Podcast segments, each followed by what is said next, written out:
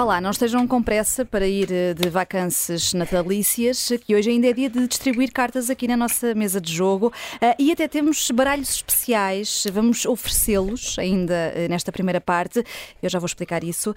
Na jogada da semana, na segunda parte, vamos fazer uma espécie de cumprimentos de boas festas em Belém com os senhores Presidente e Primeiro-Ministro, mas vai ser mesmo aqui no estúdio do Fora do Baralho, não vamos até Belém. Como sempre, com a Susana Peralta, o Guerra Conraria, o Jorge Fernandes e o João Marques de Almeida. Um, cá temos o nosso primeiro eh, baralho de cartas para presentear, mas só tem um naipe. É um baralho de apenas um naipe e o que vale é que é copas para começarmos aqui um, a absorver bem este espírito das festas. Um, Susana Peralta, e vão ser copas para uma declaração do constitucionalista Tiago Duarte, eh, que numa iniciativa do CDS, as conversas do Caldas, disse o seguinte. Já que estamos a falar de, de, de, bandeiras que o CDS pode ter claras e que têm que ver com a Constituição, eu acho que o CDS tem que ter um discurso para, para um casal de 30 anos com dois filhos que quer pôr os filhos no colégio privado onde o pai ou a mãe andou, que não se resigna que a mulher ou o marido ou os dois cheguem a casa às sete e meia da tarde para sair a empregada que tem dificuldade em pagar esse é, que, esse, esse é que é o nosso país real. Temos muitos países, mas este é um país onde eu acho que o CDS eh, pode, para quem o CDS pode falar. Copas, Susana Pralta, para este país real? Para este país real do CDS que é tão entrenecedor desta maravilhosa família de, para já para começar, enfim, tudo, todo, todo o conceito de país real uh, do CDS é, é verdadeiramente extraordinário e mostra uh, até que ponto é que nós achamos sempre que o país real são os nossos amigos, não é? Aliás, devo dizer que o CDS está muito longe de ser o único partido que padece desse desse viés.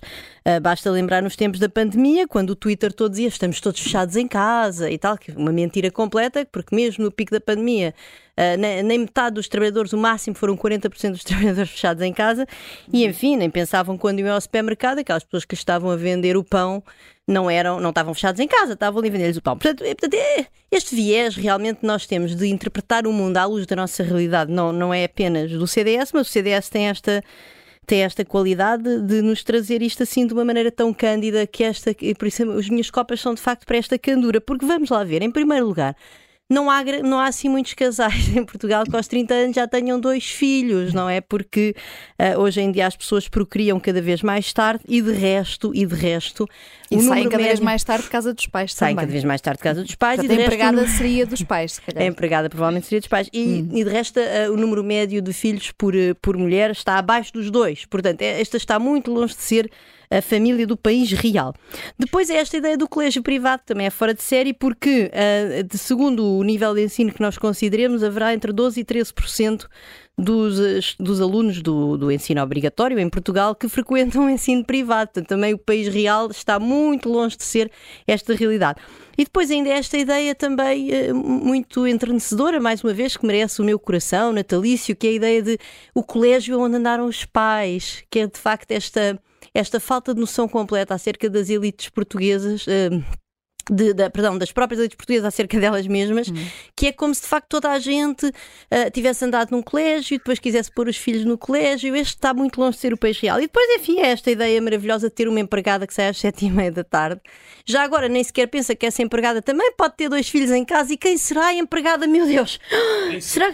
Quem será? Quem será a empregada da empregada? Da empregada que está a tomar conta dos filhos dela. Isso não, isso não sei. E, e, em que, e que vai provavelmente ao mesmo colégio onde andou a empregada, que deve ser uma escola dos subúrbios cheia, cheia de problemas, de falta de professores, etc.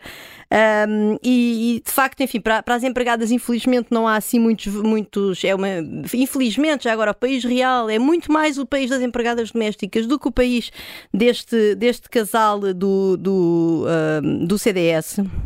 Uh, de facto, não há grandes números, infelizmente, para o serviço doméstico em Portugal. É pena porque eu estive à procura de estatísticas oficiais, porque há pelo menos duas obrigações de reporte Uma é o modelo 10 do IRS, que as pessoas que têm a pessoas de serviço doméstico em casa devem reportar os rendimentos que lhe pagam, mas não, eu não vi estatísticas sobre isso. Uhum. Não quer dizer que não, que não existam, mas de facto não me apareceu assim numa primeira abordagem das, da página das estatísticas, das estatísticas tributárias.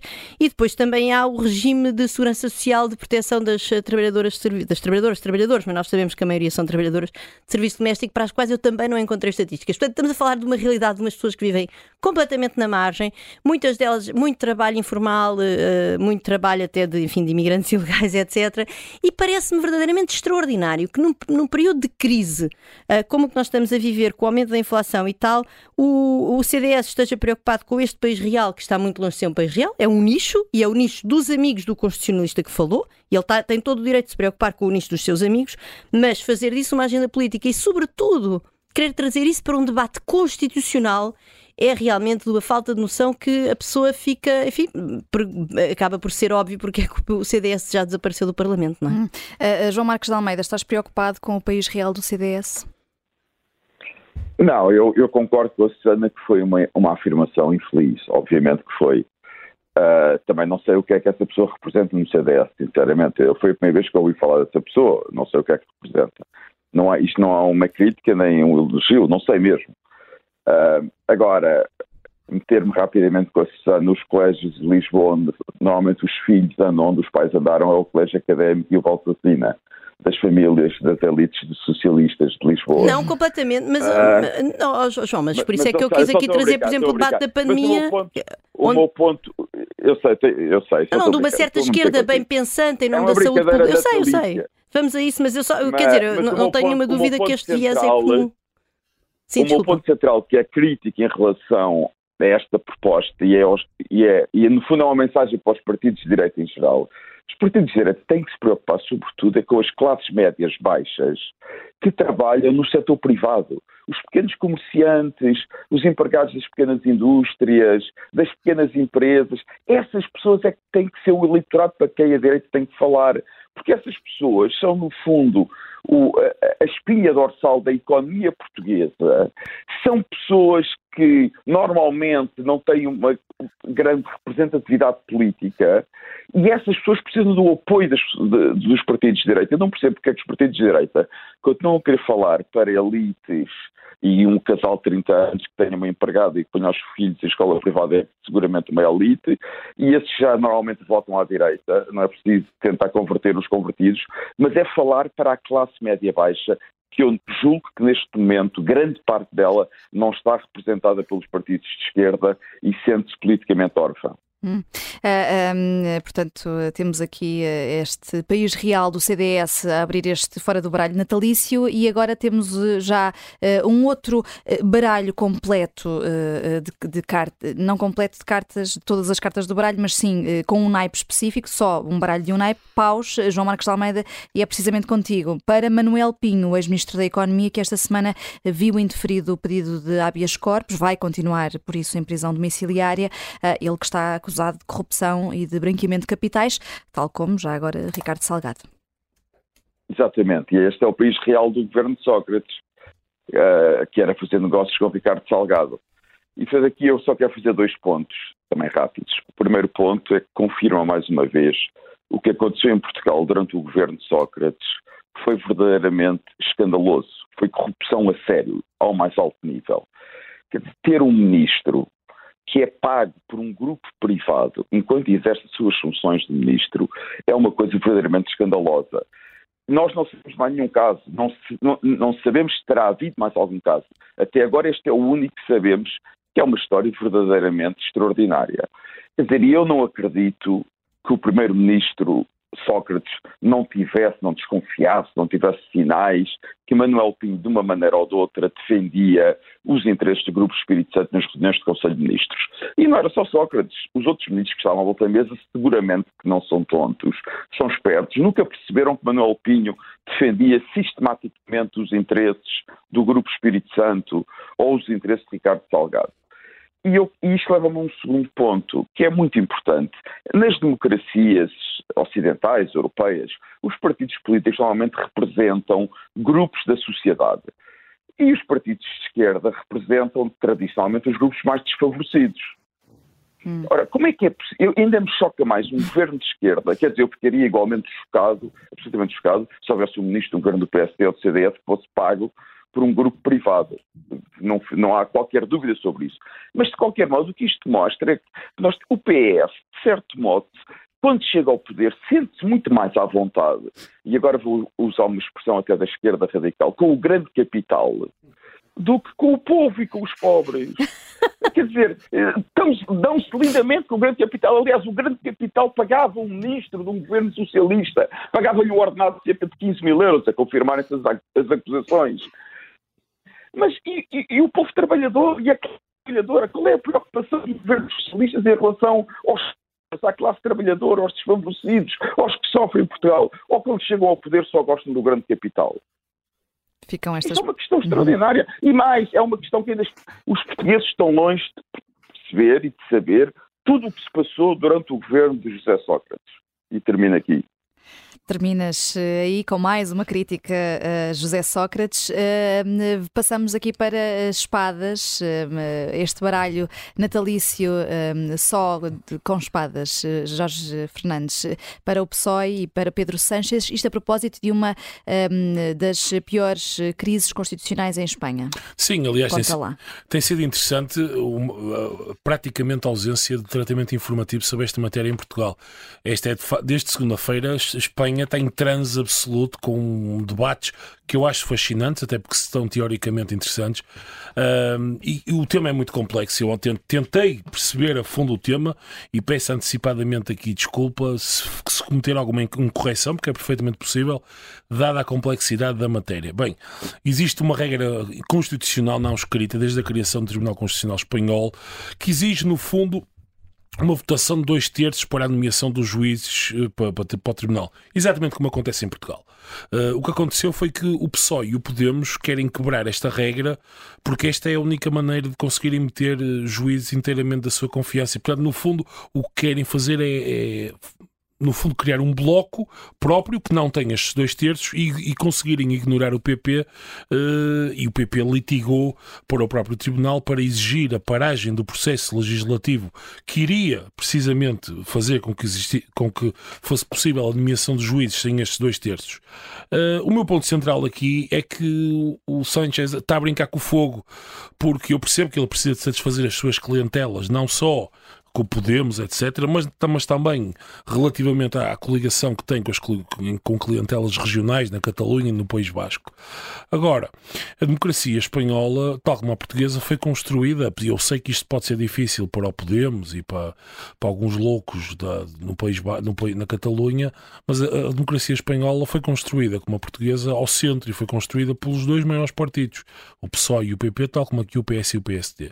E era importante, depois, no fundo da grande erosão e, das grandes dificuldades que, que a democracia espanhola teve com a questão da Catalunha e que levou a Constituição espanhola ao limite verdadeiramente e, e, esticou a Constituição de uma maneira muito complexa, era bom que não houvesse uma maioria, digamos, meramente conjuntural, que é o que esta maioria PSOE Podemos é, e que essa maioria percebesse e que Sánchez percebesse, ele sabe isso, claro, que é preciso continuar a cooperação e é preciso continuar a cooperação ao centro, porque a vida de, em Espanha e a vida política continuará depois dele sair. E, portanto, o, o, o, o inevitável quase é que o PP depois venha a ter, esteja no poder e depois haja novamente uma rotação de poder. E, portanto, seria pena que uma maioria conjuntural quisesse derrubar regras escritas e não escritas que, que desde, desde o início da democracia espanhola eh, têm funcionado e, portanto, esta crise em Espanha está a ser fascinante de observar. É muito difícil, como eu disse, eu até posso ter cometido alguma imprecisão, pela qual me penitencio de, desde já, uhum. uh, mas é, é, importante, é importante. Eu queria trazer este tema aqui porque realmente não e tem sido. pena que não, que não, não esteja a ter o eco devido muita aqui, pena, aqui muita pena. Sim. Uh, vamos voltar aqui um bocadinho atrás. Uh, isto não sei se é da época natalícia, mas baralhei-me aqui um bocadinho porque não dei a palavra ao Luís Aguiar Conrari, que, que gostavas de ter falado aqui ainda a propósito do naipe trazido pelo João Luís Paus para Manuel Pinho. gostavas de falar de Pedro Passos Coelho. E a ligação aqui é. Não, a, a, a, ligação é, foi mesmo a atuação que ele teve na altura do, do BES ao, ao, interromper o financiamento do BES por parte do Estado. Quer dizer, eu considero essa uma das principais reformas estruturais feitas pelo, uh, pelo governo de, de Passos Coelho uh, e, e, de facto, quando uma pessoa lê a acusação ou lê, ou lê as notícias sobre a acusação e vê a forma como uh, a, a, rede que estava criada e a forma como o BES tinha ministros ao seu dispor, uh, de facto, aquilo é, é arrepiante e, e percebe-se que era mesmo necessário pôr um travão naquilo uh, e que era preciso muita coragem para o fazer. E acho que nós. Uh, não elogiamos o suficiente Passo Coelho em alguns, do, alguns dos seus domínios de atuação e, portanto, aqui queria deixar o, o meu elogio a Passo Coelho. Aliás, no início até pensei atribuir uma carta vermelha uh, a Passo Coelho por este assunto, mas depois, como o João se adiantou, quis só acrescentar este, este Sim. comentário. O, o Jorge Fernandes e a Sana Prata estavam aqui a assinar com uh, o polegar, uh, com o fixe, aquilo que tu estás a dizer, portanto, fazem aqui uma assistência. só nos sobra aqui já um eu baralho. Também, faço, também, também fazes, João. Mas eu já costumo elogiar o Passo Coelho, portanto, Sim, é uma assistência vida de mim não tem tanto, tanto significado. Sim. já nos, só nos sobra aqui o, o naipe de ouros e temos temos aqui um, um baralhinho um, eh, só com cartas de ouros hoje, porque é Natal e Luís, eh, és tu que tens este, este naipe, uh, e é para o autarca que deu o próprio nome a uma rua. Um, é, eu... Portanto, neste caso, o presidente da Câmara de Famalicão acabou por dar uma prenda de Natal a si próprio. Quer dizer, não foi de Natal, foi, foi uma prenda. É, é, é, extraordinário, não é? Este, este, este, país, este país é maravilhoso. Portanto, aqui Famalicão, Famalicão que é aqui ao lado, portanto, é aqui um, um conselho vizinho de Braga. Uh, portanto, atribuiu o nome a uma rua que é o nome do Presidente da Câmara. E, portanto, claro que o nome não foi proposto por ele, foi proposto pelo presidente da junta de Nine, que é aqui uma das freguesias desta cidade, que por um mero acaso é da mesma cor política uh, do, do, do, presidente da Câmara e, portanto, fez grandes elogios pelo, por tudo que ele fez pelo nosso Conselho e por aí fora, uh, que, que, é uma coisa extra, extraordinária, portanto, não, eu, eu, nem consigo perceber a lata das pessoas, isto merece mesmo ouros, isto merece uma placa dourada, espero que o nome da rua esteja numa placa bem dourada, uh, e, e, mas depois isto é interessante porque o nome proposto da rua foi Rua Professor Doutor Mário, Mário Passos. Mário Passos, que é o eh, autarca, sim. Que é o autarca, que é o Presidente da Câmara. Portanto, Rua Professor Doutor Mário Passos. Isto depois foi à Comissão Municipal de Toponímia, portanto, há, há, existem estas coisas, e então veio uma veio alterada, porque a Comissão Municipal de Toponímia eh, prefere, desaconselha o uso de títulos académicos. Então vai ficar a rua, vai ficar a rua Mário de Sousa Passos. Eu até concordo com a Comissão Municipal de Toponímia, mas quer dizer, quanto aos títulos académicos, mas quer dizer, olhar para aquilo e achar que o problema está no professor doutor e não no Mário Passos, faz lembrar a andota daquele senhor que se chamava João Cagalhão e que pede mudar de nome e que pede mudar de nome e muda para Manuel Cagalhão. Quer dizer, é não perceber mesmo onde é que está o, problema, não é? Uh, mas pronto, eu, quero, eu quero só trunfar. Uma placa dourada, eu espero uma placa dourada aqui para o Mário de Souza. Eu quero só trunfar porque eu, contrariamente ao Luís, concordo, eh, aliás, discordo, peço desculpa, da, da, da, da Comissão Municipal de Toponímia, porque eu acho que todos os municípios do país deviam ter uma rua chamada apenas Professor Doutor. Porque como todas as pessoas pessoas neste país chamam são professor doutor alguma coisa, assim, qualquer, muni, qualquer Presidente da Câmara que chegasse ao poder já tinha automaticamente Há uma rua um com o seu nome. Central, eu, eu, eu, eu, eu quero denunciar, eu quero denunciar o machismo. Não, e a professora doutora também. Não, mas professora há, doutora. sim, mas eu, eu professora doutora, ah, pois, pois. Mas há poucas, agora também é professora doutora. As, as presidentes da Câmara são mais mulheres. Ah, está bem. Na, na, nas sim. poucas, sim. Não, mas, mas podíamos ter um professor doutor e uma professora doutora. Pronto. Mas assim toda a gente estava representada. Qualquer presidente da Câmara que lá chegasse já tinha automaticamente essa justa homenagem. É uma ideia de uma, de uma, prenda natalícia. natalícia. É isso. Fazemos só aqui uma curta pausa, voltamos já. Até já.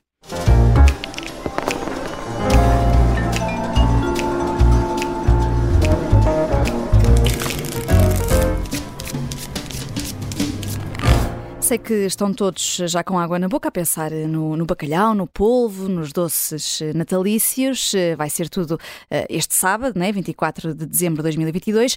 Mas há já quem aposte por vocês, senhores ouvintes e eh, queridíssimos eh, quatro ases, que estão ruidinhos por andar a criticar à mesa de Natal baixinho para a família, na ceia de Natal, vai dizer muito mal do presidente e um pouco mal do governo.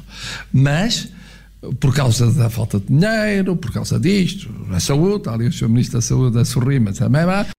mas a mamã. Uh, Marcelo Rebelo de Sousa, durante os tradicionais cumprimentos de boas festas que recebeu uh, do governo, uh, convosco, uh, Jorge, podemos até começar por ti. vai ser assim como diz o presidente? Vai-se estar à mesa de Natal a criticar o, o presidente e o governo? Epá, depende, isso é, uma, isso é uma pergunta muito difícil. Eu, eu não, não estou à mesa de Natal, isto é continuadamente, ao acordar, ao deitar, estou sempre a criticar, quer, quer Marcelo Rebelo de Souza, quer António Costa. Hum. À mesa de Natal, muitas vezes tem, é preciso ter sempre cuidado, porque há sempre aquele tio que gosta do Marcelo ou do Costa, e portanto, para não causar mau ambiente, é preciso ter sempre muita calma e muito cuidado. Uh, agora, falando mais a sério, eu, eu achei curioso esta, esta. Há duas coisas interessantes sobre esta sessão de cumprimentos e sobre o momento da relação Marcelo-Costa. Uh, bem, por um lado, Marcelo afirmou que, que, o ideal seria não, haver, não juntar mais problemas, no fundo, aos problemas que já que são exógenos e que recebemos de fora e que não podemos fazer nada. Isto contraria um bocadinho aquilo que Costa disse a semana passada, porque na entrevista à Visão, Costa pareceu assumir que não havia casos e que não teria havido qualquer instabilidade política em Portugal causada pelo governo. Portanto, Disse que só houve um verdadeiramente grave, que foi o de Pedro Nuno Santos. Sim, o que uhum. acho que manifestamente para toda a gente não é verdade, mas enfim. E portanto, no fundo, Marcelo veio, veio confirmar aquilo que toda a gente sabe e que de facto, ao longo deste, desde que começou a maioria absoluta, tem havido um conjunto de casos e um conjunto de situações que que não são propriamente favoráveis ao governo e há um ambiente, apesar de tudo, creio eu, de fim de festa, uh, o que é curioso num governo de maioria absoluta que começou há pouquíssimo tempo, não é? Começou apenas em, em abril ou março. E, e portanto, isto, isto, é, isto é interessante. Agora, um, Marcelo, eh, eu acho que o comportamento do Presidente da República deveria ser muito mais exigente por parte do Governo e ele devia ser um agente que de alguma forma mitiga e controla os deslatos do Governo, porque penso que Costa se sente muitíssimo confortável com Marcelo e Marcelo que sente-se muitíssimo confortável de Costa.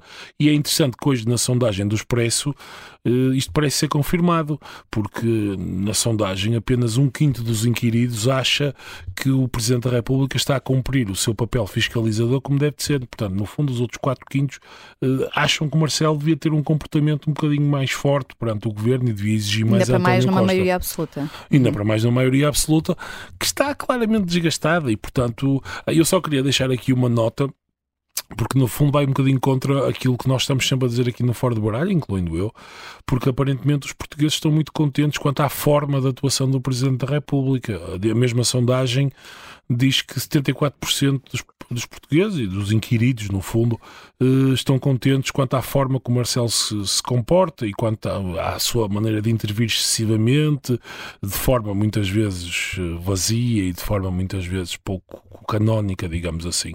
E portanto nós estamos aqui mesmo fora do baralho porque hum. nós continuadamente dizemos mal, e incluindo a mesa da consoada, da forma de intervir do Sr. Presidente. Sim. Uh, Mas... Sim, Luís? Uh, mas eu, eu, várias vezes chamo a atenção para isso, para o facto de as pessoas gostarem de Marcelo Rebelo de Souza uh, e, e, de estarem de acordo uhum. com esta forma de atuação. Agora, sim, realmente ver escrito preto ou branco numa sondagem que, que as pessoas não acham que ele fala demais, é, é, é, parece-nos extraordinário, mas de facto é a percepção que nós temos e ele seria reeleito hoje. Quer dizer, eu acho que é, é bom nós lembrarmos disto, nós às vezes estamos demasiado fora do baralho ou demasiado dentro de uma bolha. Hum.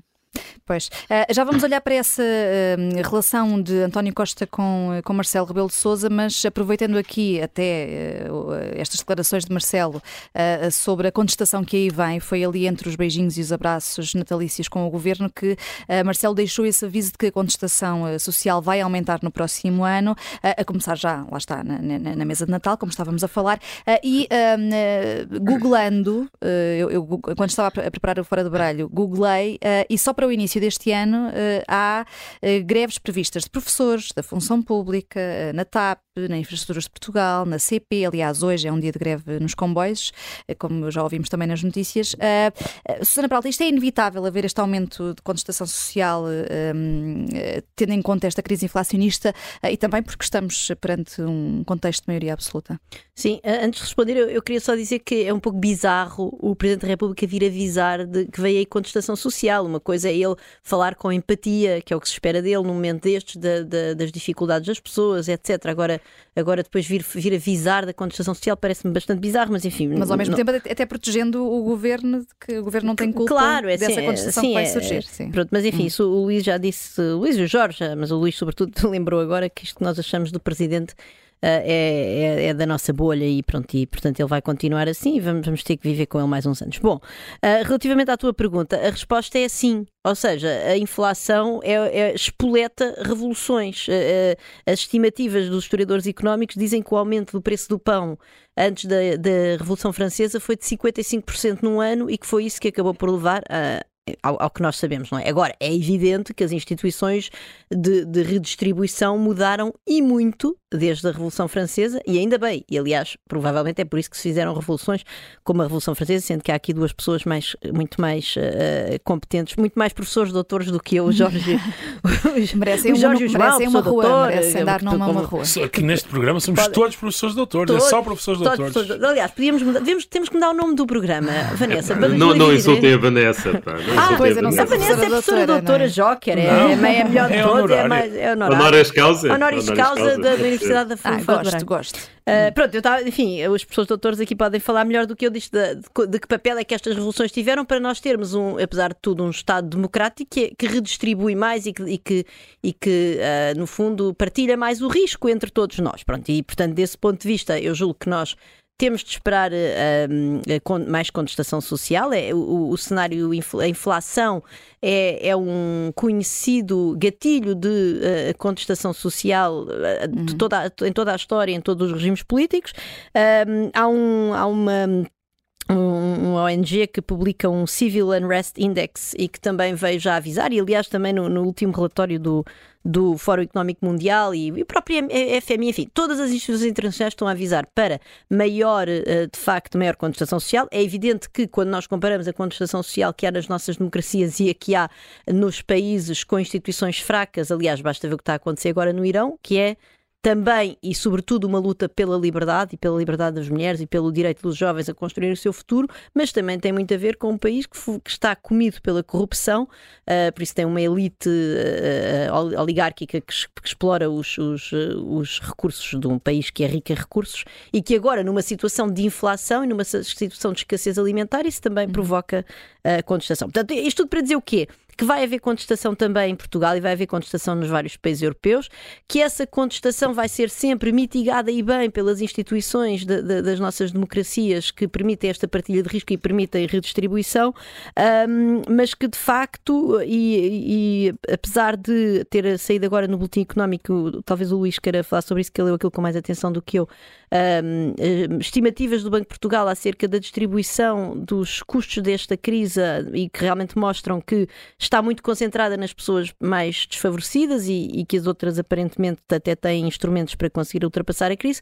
Mas quer dizer, nós não precisamos de uma margem muito grande de pessoas a sofrer muito com a crise para ter contestação social e, portanto, como é óbvio que, que, vamos ter que viver com ela, a mim o que eu gostava era que o governo parasse de dar apoios à DOC não, não gosto muito disto e acho mal, e acho que é mau e acho que é até desrespeituoso das famílias em dificuldades. É, é óbvio que mais vale dar apoios à DOC do que não dar nenhum apoios, mas nada substituía um apoio que fosse previsível e que as pessoas soubessem com o que é que contavam. Uh, porque reparem, nós tivemos aquele apoio em, em outubro, foi dado a muito mais gente do que devia ter sido dado, enfim, e agora de repente temos assim tirado da cartola numa entrevista a um órgão de comunicação outro apoio, uh, desta vez e bem, concentrado nas pessoas com mais necessidades. Que supostamente mas, chega hoje, acho que supostamente chega, chega chega hoje e ainda bem para as pessoas. Mas oh, quer dizer... oh, Susana, só em relação a isso, era muito mais eficaz para as pessoas e muito mais útil e ajudaria muito mais reduzir o IVA substancialmente num pacote básico de alimentação, como foi feito em muitos países europeus, em vez de estar a dar esses apoios. Eu não sou, eu sou os, contra essa. Os impostos que o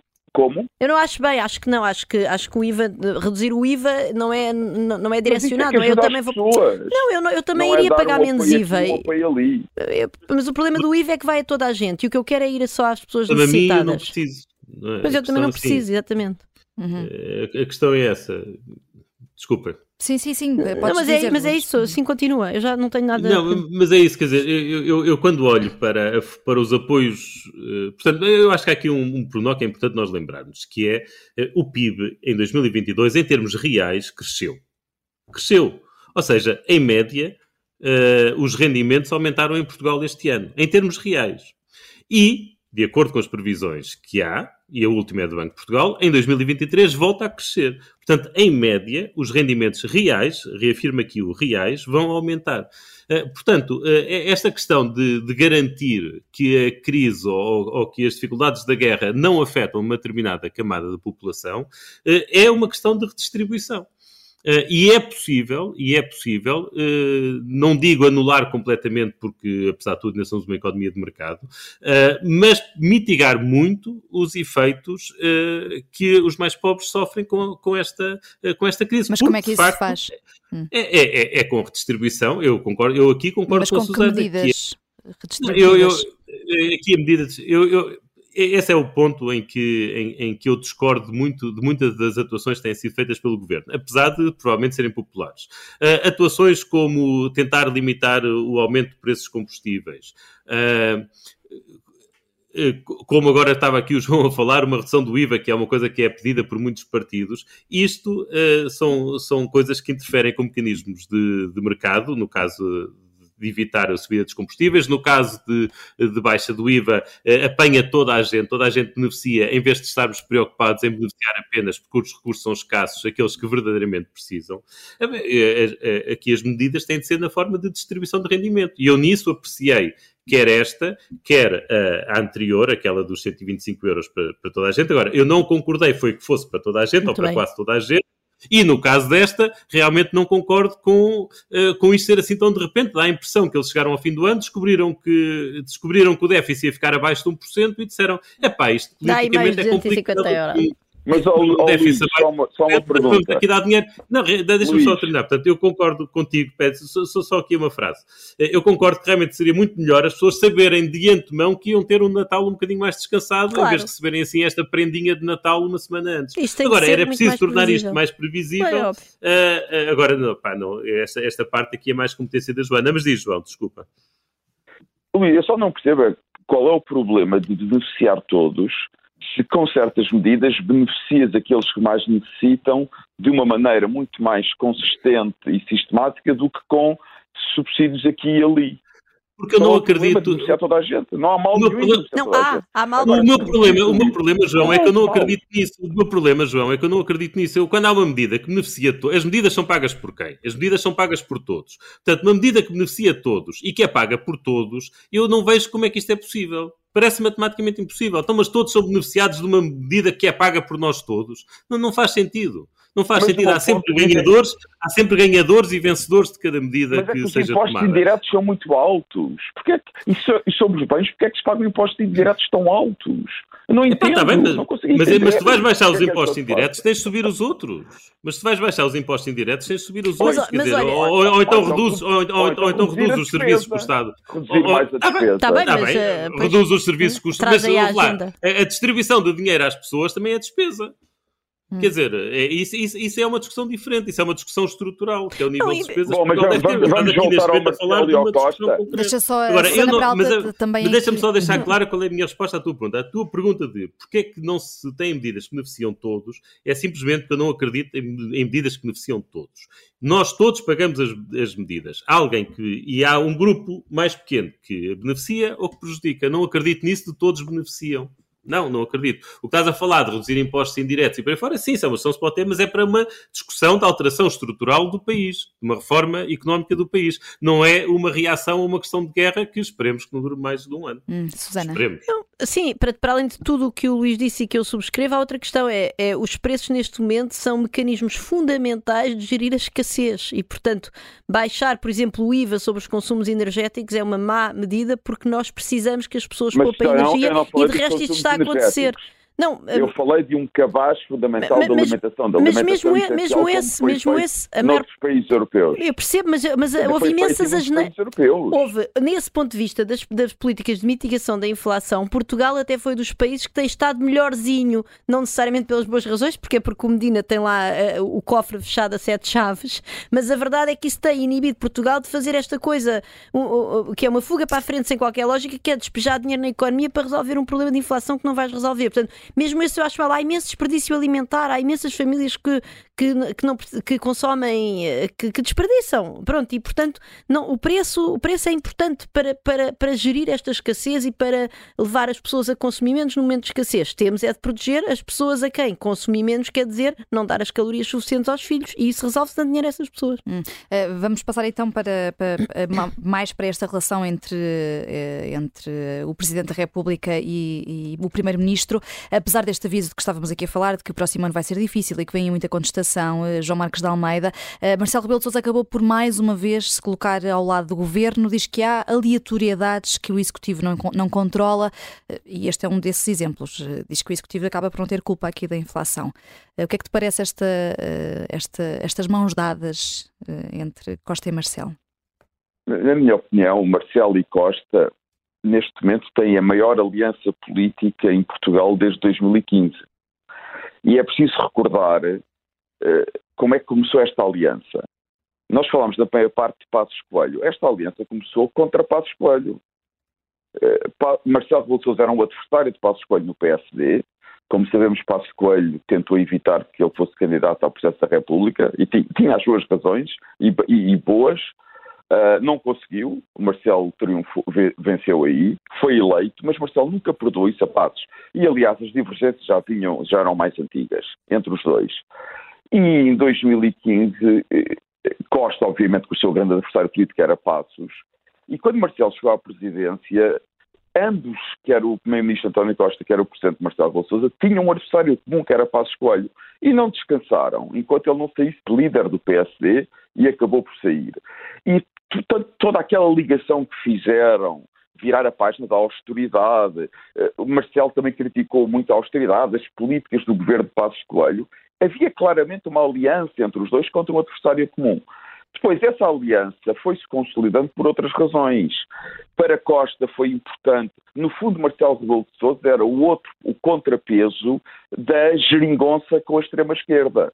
Marcelo e Costa, de certo modo, eram um bloco central durante o primeiro mandato do governo de, de António Costa, que servia de contrapeso à coligação parlamentar que o PS foi forçado a fazer com o PCP e o Bloco de Esquerda.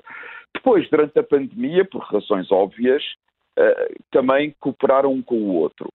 Agora, é óbvio que Marcelo preferia que António Costa não tivesse tido maioria absoluta, dava-lhe mais margem de manobra. Mas nem isso põe em causa a aliança entre os dois. Claro que haverá sempre aqui uma questão ou outra, vão fazer umas partidas um ao outro, faz parte da natureza dos dois. Não sei, de vez em quando devem mentir um ao outro, também faz parte da natureza dos dois, mas eles conhecem-se lindamente, conhecem-se há muito tempo. Agora, eu acho que estas alianças políticas são muito difíceis de destruir e, e, vão, e vai continuar. E, e, aqui eu gostaria de deixar um ponto, fazer aqui uma, um, um ponto muito rápido, há aqui alguma simplificação, mas tem que ser. No fundo, nós temos dois grandes tipos de políticos. Temos políticos que, por convicções ideológicas ou por razões que têm a ver com o seu percurso pessoal, querem mudar o país. Quando chegam ao governo, pensam o que é que eu posso fazer para mudar o país na direção que eu acho que é o melhor para o país. E nós tivemos políticos, concordando ou discordando, tivemos vários políticos como, assim, Sá Carneiro, Mário Soares, Cavaco, tivemos vários políticos que queriam mudar verdadeiramente o país uh, para o bem ou para o mal, ou melhor ou pior, mas queriam, queriam mudar. E temos outro tipo de políticos que exerce o poder pelo poder. A política para eles é, sobretudo, a conquista do poder e o exercício do poder. E não têm grandes convicções ideológicas, possivelmente até são céticos em relação à sua capacidade de mudar bastante o país. São muito pragmáticos. E esse é o tipo de político que eu acho que são Marcelo e António Costa. São, no fundo, dois políticos pragmáticos, populistas, que têm uma grande habilidade para ler uh, o, o, o, espírito do país e, e, vão, tá, e, e, vão achar, vão continuar a achar, que os portugueses não querem um grande conflito entre o Presidente e o Primeiro-Ministro. E como eles vão continuar a achar que os portugueses não querem esse conflito, e se, e se calhar estão certos, os portugueses não querem esse conflito, eles vão continuar esta aliança entre os dois. E depois um último ponto. Marcelo tem, não vai, Marcelo não vai ter coragem de enfrentar o Partido Socialista. Marcelo receia o poder que o PS tem na sociedade portuguesa e tem medo que se enfrentasse a sério o Partido Socialista, que a máquina de poder socialista se virasse contra ele. E até agora não tem virado, e António Costa também tem sido uma grande simpatia com Marcelo Rebelo de Sousa. Hum. Aliás, eu gostaria de relembrar, António Costa foi o primeiro líder político a apoiar a, a segunda candidatura de Marcelo Rebelo de Sousa e todos os portugueses que acompanham a política percebiam que António Costa estava muito mais próximo de Marcelo Rebelo de Sousa do que, por exemplo, Rui Rio líder do PSD na altura e partido de Marcelo Rebelo de Sousa, tal como agora António Costa está mais próximo de Marcelo do que está Luís Montenegro. Hum. Portanto, temos... é uma aliança que existe desde 2015 Sim. e vai durar. É, temos de fechar, mas o, o, Jorge Fernandes estava aqui a assinar uh, com a cabeça enquanto estavas a falar, uh, Jorge, ah, concordo esta, esta aliança, Marcelo Concordo Costa. com tudo que o João disse e a Susana partilhou aqui connosco uma capa da revista do Expresso de, de, já de 2020 em que Marcelo, uma capa bastante infantil, digamos, que, que no fundo, cristaliza bem, isto agora vai ser o momento à Pacheco Pereira, cristaliza bem esta relação entre os dois e o que é a política portuguesa, mas é muito infantil, infantiliza e chama as aventuras de Tom and Jerry de, com Marcelo e Costa, enfim, com um ar vagamente risota. E eu concordo absolutamente com aquilo que o João disse. A Susana sorri. Eu queria, eu, queria ler, eu queria, ler, só aqui, posso ler o lead dessa, dessa Posso, notícia? Podes, claro. O texto é da Ângela Silva, Feliz claro, Natal, Ângela. Continua a, a quem mandamos um grande abraço. Exato, nós precisamos, precisamos destes textos dela. semanais. Esta é a saga de um professor e de um aluno que, após 40 anos de encontros e desencontros, coincidiram no topo do Estado adoram jogar, competem entre si, mas já não vivem um sem o outro. E pronto, é isto, é uma sala de. de uma, olha, é, uma, é, o quarto de brinquedos do, do Costa e, e do, é do Costa e do é Marcelo. A de Portugal numa freguesia da Europa. Sim, Nós somos uma freguesia. Sim, eu gosto desta ideia do parque de diversões. Pobre, continuem, continuem a divertir-se. E portanto, uh, Tom e, Jerry, vamos aqui. Ainda veremos Costa a propor o nome de uma rua com Marcelo Rebelo de Souza. Vamos é ouvi-lo, vamos é ouvi-lo. Professor doutor. Professor doutor. Ó, Joker, tens de pôr ordem nesta gente. É, vamos ouvir aqui António Costa a dizer aquilo que, enfim, que, que vocês estão a dizer e que o que é preciso é andar de mãos dadas. O que temos que fazer todos é dar as mãos e seguir juntos, eh, lado a lado. E terminamos assim, de mãos dadas, ou não fosse Natal, boas festas, comam muitos doces, joguem às cartas, claro, sempre, sempre fora do baralho. Até para a semana.